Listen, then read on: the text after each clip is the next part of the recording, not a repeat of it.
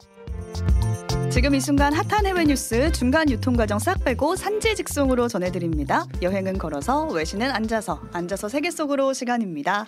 네, 안녕하세요. 매주 해외 소식 전하는 박수정입니다. 오늘은 외신의 시선으로 본 국내 뉴스 그리고 미국에서 온 귀여운 소식까지 전해드릴 테니까 끝까지 함께해 주세요. 네. 자, 예고를 했고 네. 첫 소식으로 바로 가볼게요. 네, 오늘 첫 번째 소식은 일부에 좀 이어지는 내용이게 될 것 같아요. 지난 한 주 동안 우리 모두를 좀 두렵게 했던 흉기 난동 사건 해외 언론에서는 어떤 시선으로 보고 있는지 살펴보도록 하겠습니다. 아, 해외에서도 이걸 다뤘나 보네요. 네, 미국의 뉴욕타임즈나 CNN, 뭐 영국의 BBC처럼 주요 외신들이 이번 한국에서 일어난 이 칼부림 사건을 다 비중 있게 음. 다루고 음. 있습니다. 어, 해외에서도 이 칼부림 뉴스가 되게 충격적으로 다가왔나 봐요. 이 외신들의 뉘앙스를 좀 음. 한마디로 하자면 아니 한국에서 이런 일이 일어났어? 그렇죠. 이렇게 좀 놀라는 시선이 많아요.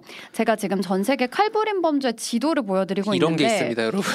네, 올해 기준으로 인구 10만 명당 어, 1.82건이 전 세계 평균이거든요. 근데 원래 우리나라는 0.31건으로 음. 실제로 전 세계에서 거의 이 범죄로부터 안전한 국가 중에 하나라고 오. 여겨지고 있었거든요. 평균보다 훨씬 떨어지네요. 그렇죠. 그래서 오늘 같이 읽어볼 기사들에서도 한국과 같은 사회에서 이런 범죄가 계속 잇따라 이어지고 있는 게 얼마나 이례적인 일인지 음. 강조를 하고 있습니다. 극히 드문 일이라고 돼 있더라고요. 그렇습니다. CNN에서는 아, 한국에서 강력 범죄가 적은 사회인데 이런 사건이 정말 rare한 일이다. 음. 극히 드문 음. 일이다라고 얘기하고 한국은 총기 소지 규제가 엄격하고 살인 사건의 사망자가 미국의 거의 5분의 1 정도가 음. 될 정도로 안전한 국가인데 이 같은 사건이 일어났다라고 설명을 하고 있고요.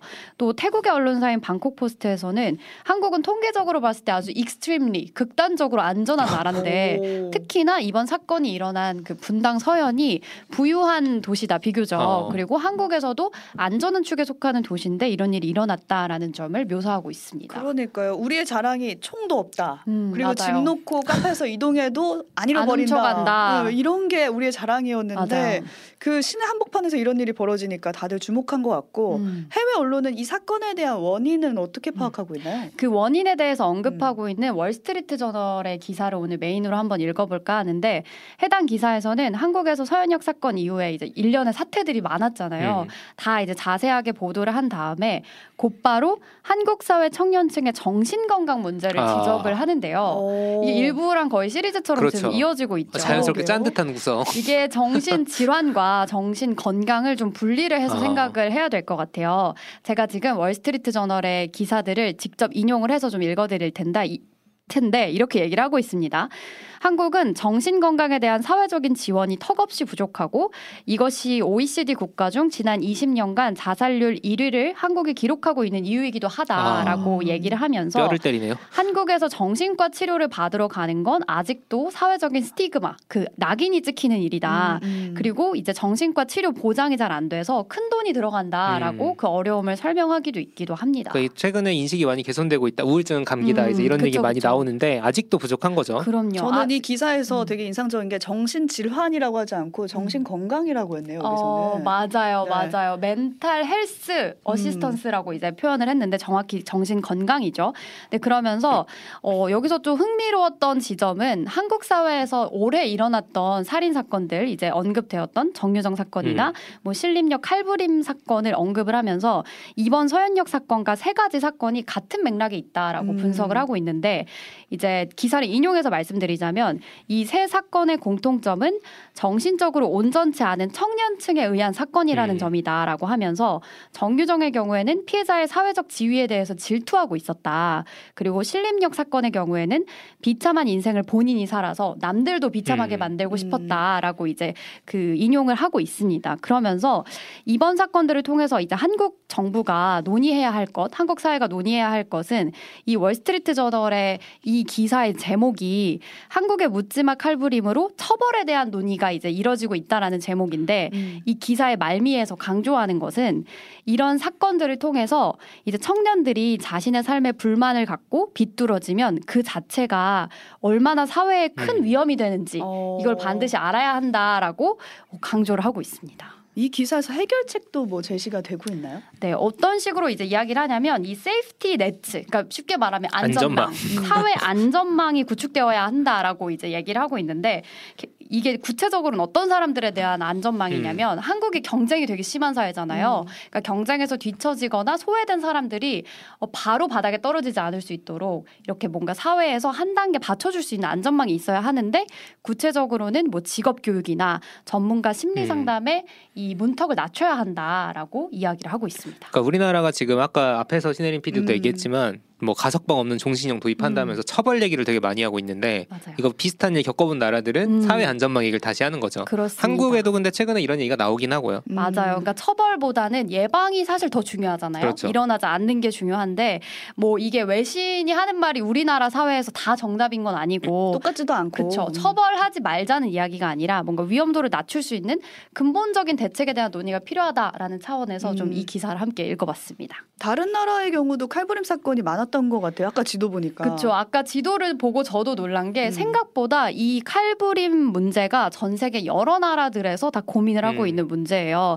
그 중에서도 영국의 경우에 지금 그래프를 띄워드리고 있는데 2015년부터 2019년까지 칼부림 범죄 그 중에서도 젊은 층과 10대 사이에서의 칼부림 범죄가 심각했습니다. 아유. 지금 BBC 그 보도자료 그 신문을 보시면 어, school knife epidemic이라고 이런 어. 칼부림 범죄가 전염병 처럼 돌고 있다라고 이제 보도를 할, 할 정도로 심각했는데 자세히 그래프를 보시면 2019년도에 최고치를 찍고 뚝 떨어졌어요. 그렇네요. 물론 이게 뭐 코로나의 영향도 있겠지만 음. 어, 이때 영국 정부에서 어떤 노력들을 했는지를 좀 같이 보면 좋을 것 같거든요. 아, 꽤 참고할 만한 사례가 될 수 있겠네요. 음. 그렇습니다. 제가 말씀드린 것처럼 특히나 젊은 층과 10대 후반의 청소년들 사이에서 범죄가 많았다고 하는데 일부 얘기 들어보니까 우리나라도 뭐 학교에서 이제 이런 일이 그렇죠. 많이 일어나고 있다고 하잖아요. 네. 그리고 살인 예고글 올린 사람의 50% 이상이 청소년이었어요. 음. 그러니까요. 그그 음. 그 청소년들에게 어떻게 대응을 해야 좀 효과가 있 을까?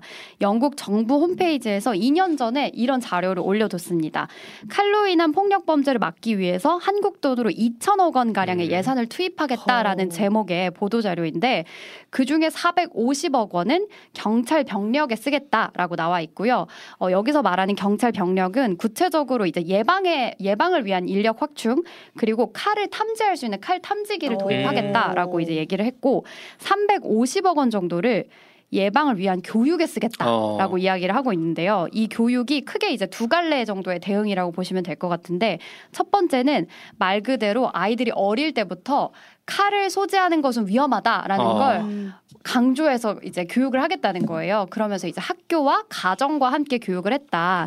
지금 보여드리는 화면이 BBC의 올해 보도인데 학교 학교에서 초등학생들한테 VR 체험 이제 이런 거 쓰잖아요. 고글 같은 거. 네. 근데 저 이거 혹시 써보셨는지 모르겠는데 이거 생각보다 되게 무섭거든요. 그렇죠. 그러니까 이거 직접 학교에서 VR 체험으로 칼의 위험성을 교육하고 있습니다. 아. 어린이들에게 이렇게 교육을 하고 사진 띄워드리고 있는데 이 VR 체험을 하고 있는 아이가 딱 봐도 어리네요. 딱 봐도 그리고 겁먹어 보이죠. 네. 이렇게 이 그 헤드폰도 쓰고 칼 소지를 하지 마세요라는 걸 이제 음. 계속 지속적으로 음. 교육을 하고 있고 또 이 칼 소지에 대한 교육을 넘어서서 이제 이 해당 원문의 표현으로는 태클 크라임이라고 하는데 태클을 우리가 거는 게 발을 거는 거잖아요. 음. 그러니까 10대에서 10대 후반에서 20대 초반의 인생이 개개인의 인생이 범죄자의 단계로 들어가기 전에 사회에서 한번 태클을 걸자라고 음. 라는 차원 에서 심리적인 교육과 직업적인 교육의 중요성을 강조하고 아, 있습니다. 그러니까 범죄를 저지를 심리가 생겨나게 하지 말자. 그렇습니다. 음. 맞아요. 이때 이 영국 정부에서 아예 이 칼부림 범죄에 대한 보고서, 연구 보고서를 냈는데 거기에 이런 문단이 있더라고요. 17번 문단에 청소년과 청년층의 칼부림 사건에서 이제 상대적인 박탈감과 음. 상대적인 빈곤이 중요한 요인이라는 것을 우리가 인지하는 음. 것이 중요하다. 칼부림 범죄 기저에 사회 경제적인 동기를 무 시해서는 안 된다라고 하면서 이게 범죄의 원인을 근본적으로 좀 입체적으로 예방해야 한다고 강조를 하거든요. 음. 이게 되게 어려운 말이잖아요. 그렇죠. 말도 어려운 말이고 이 입체적으로. 보고서 안에서도 This is no easy task라고 하면서 네. 이게 절대 쉬운 일은 아니다라고 이제 인정을 하고 있는데 그래도 우리가 쉬운 일이 아니어도 바른 이제 올바른 길로 가야 되잖아요. 아니 근데 이제 말은 그렇게 하더라도 음. 예산을 썼잖아요. 그렇죠. 이런데 예산을 썼다는 게 중요한 것 같고 우리는 사실 이제 처벌 처벌 처벌 하고 있는데 그렇죠. 예, 산을 좀 그런 다른 데도 좀 썼으면 좋겠다. 예방에도 음. 우리나라에서 좀 고민이 필요할 것 같다는 네. 생각입니다. 일부에 이어서 그 연령대에 대한 생각을 많이 해보게 음. 되는 것 같은데 그 상대적 박탈감이라는 단어를 우리가 어느 순간부터 되게 많이, 많이 사용하기 쓰죠. 시작했잖아요. 네. 근데 그때가 초중고는 학교를 같이 다녀요. 음. 근데 친구들과 이제 격차가 벌어지는 시기가 입시 문제로 그렇죠. 그리고 딱 그 취업 문제로 상대적 박탈감을 느끼게 되는 그 시기를 정부가 정말 잘 관리를 했으면 음. 좋겠다 이런 맞아요. 생각이 다시 한번 듭니다. 네. 첫 소식으로 칼부림 사건에 대한 외신 반응을 좀 살펴봤고요. 다음은 경제 얘기네요. 아, 박수정의 어, 돈터치미. 네. 돈터치미 작은 돈터치미로 퀴즈로 시작하겠습니다. 여러분 전 세계에서 사과가 제일 비싼 나라는 어딜까요? 스위스. 홍콩. 오, 스위스 나왔고요. 홍콩 나왔고요. 정답은 우리나라입니다. 축하해야 되나? 좋은 일인가요? 좋은 일이니까. 어, 혹시 듣고 계신 분들 중에 그리고 두 분 중에 최근에 사과 드신 사과. 적 있으면 그 사과 꼭 맛있었기를 바랍니다. 전 세계에서 제일 비싼 사과예요. 아침마다 사과를 먹는 야, 게 부, 저의 아침 부르주아네. 식사였는데 전 되게 부르주아였네요. 몰랐어요. 오트밀의 일론 머스크네요. 어. 거의 재벌급 생활을 하고 계시는데 오늘 소개해드릴 두 번째 소식은 전 세계 최대 물가 데이터 사이트의 소식이에요. 음. 2023년 상반기 전 세계 아, 물가 지수를 공개를 했는데 이게 물가를 쉽게 비교하기 위해서 좀 대표적인 몇 가지 아이템의 가격들을 비교를 하잖아요. 음. 근데 우리나라가 홍콩도 제치고 스위스도 제치고 싱가폴도 제치고 미국도 제치고 전 세계에서 사과가 가장 비싼 나라로 선정이 됐습니다. 사과뿐만이 아니고요, 여러분 오렌지도 전 세계 어. 1위, 토마토도 제일 비싸고요, 어. 바나나도 1위입니다. 야. 아니 건강식품들 죄다 1위네. 지금 여러분 듣고 계시는 분들 중에 냉장고에 나 저 과일 있다. 지금 꺼내서 그렇죠. 와 정말 부자가 된 기분으로 드시면 될것 같아요. 어, 생활 주스가 비싼 이유가 있었네요. 맞아요. 과일이 비싼 이유가 있었고 음. 한국에서 사과 1kg가 이 데이터에 따르면 평균 6.54달러. 그러니까 음. 이게 한 8,500원 정도 되는 아. 거거든요. 아 제가 주말에 요즘 나온 아오리 사과 있잖아요. 품종 그 6개 묶음이 8,000원이어서 어. 아안 사. 저는 이제 못 샀어요. 근데 저는 매번 구매하는 사람으로 보면 어. 한 6개에서 8개 정도 든 묶음의 음. 사과가 만 원 정도 하거든요. 아, 그, 사, 근데 원래 그 정도 주고 샀었으니까. 그리고 사실 우리 기준에서 사과는 과일 중에서 그렇게 비싼 과일 맞아요, 아니죠. 맞아요. 비싼 건 뭐 메론 뭐 이런 주말에 복숭아 사러 갔다가 아. 복숭아 6개 3만 원이 넘는 거예요. 그렇죠. 두 개에 8천 원이던데. 네. 그런 거 정말 네. 비싸다고 하는 거죠. 아니 저 그래서 진짜 제가 잘못 들은 줄 알고 막 손 덜덜덜덜 떨면서 구입을 했던 기억이 아, 있는데 아, 샀어요, 그래도. 할아버지 드리려고 샀거든요. 갑자기 탈룰라가 되는데 어쨌든 우리나라가 전 세계에서 1등 하는 거 이제 BTS 오징어 게임 비켜 이제 식재료가 1등이다. 사과가 간다.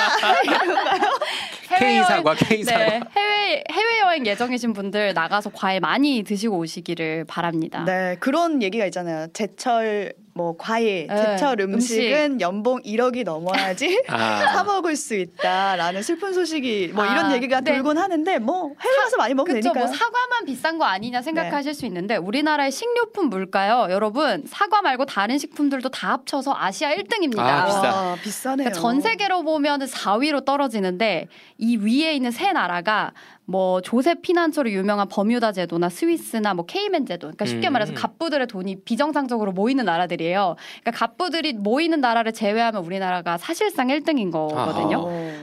아. 왜 이렇게 우리나라가 비싼지 모르겠는데 그 얘기는 없어요? 너무 심각하게 네. 들어가니까 싼 거 얘기해 드리자면 그렇죠. 여러분 네네. 지금 인터넷 쌉니다. 인터넷. 아, 인터넷 아. 싸죠. 어, 월별 인터넷 이용료가 한 140여 개 국가 중에 우리나라가 72위로 1위인 아랍에미레이트와 한 두 배 이상 차이가 나거든요. 나거든요. IT 강국이니까. 그러니까 지금 여러분 그, 그 인터넷으로 오뜨밀 라이브 인터넷 보이는 라디오 봐주시기 바랍니다. 인터넷을 많이 써야겠네요.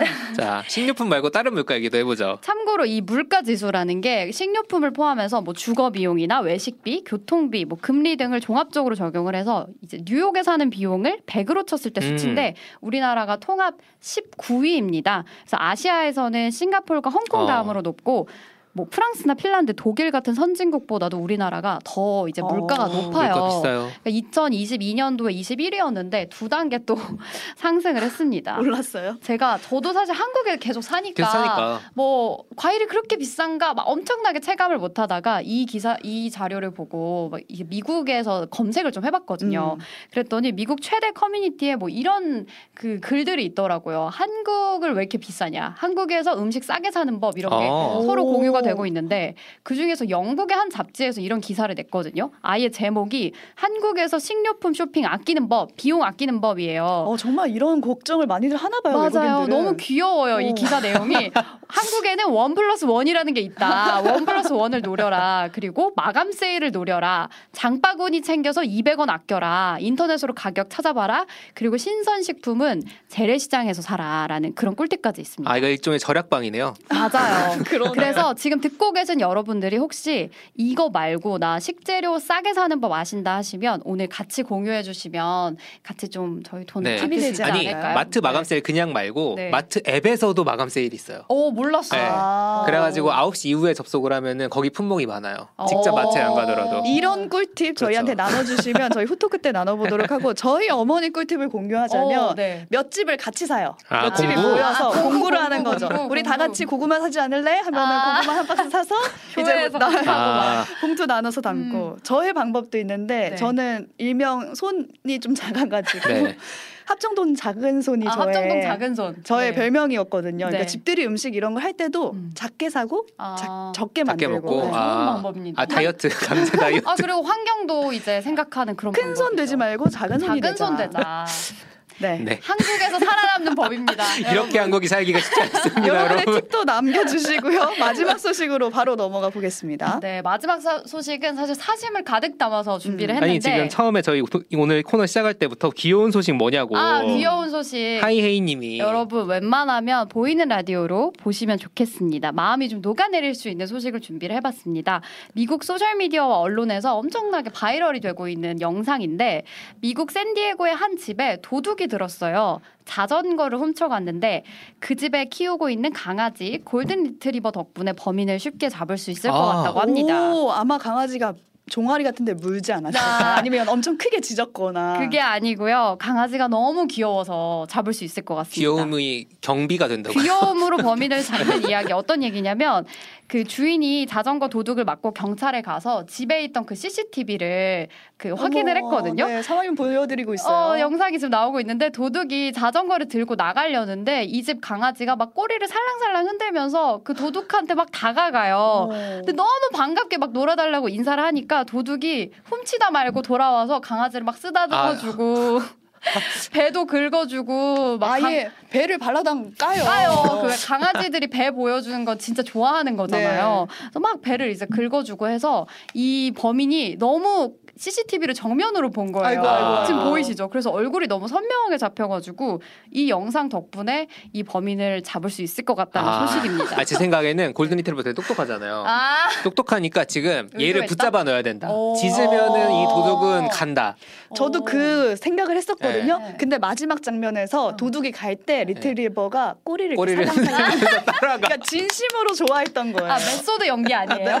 아니에요, 아니에요. 너무 좋아했어. 여러분도 영상 보시고 한번 판단해 주셨으면 좋겠습니다. 아, 이거 보면서 막 댓글에서 미국인들도 아, 저 사람이 저렇게 강아지 쓰다듬어 주는 거 그렇죠. 보면 이제 천성이 나쁜 사람은 아니다라고 아, 하면서 아주 원만히 주인이랑 아, 해결이 됐으면 되길. 좋겠다. 이렇게 훈훈한 아. 의견이 지금 나오고 아, 판사님 있습니다. 저는 고, 강아지를 좋아하는 착한 네. 사람입니다. 저의 이 쓰다듬어 주는 거를 보세요라고 하면서 그래도 큰 사건은 아니니까 좀 잘 마무리가 됐으면 좋겠네요. 네, 역시 귀여움이 세상을 구한다는 말이 맞습니다. 맞는 것 같습니다. 네, 세계 고양이의 날 강아지의 소식 전해드렸습니다. 네, 오늘 여기까지 외신 전해준 박수정 PD와는 인사 나누고요. 함께한 조석영 PD도 수고하셨습니다 감사합니다. 감사합니다.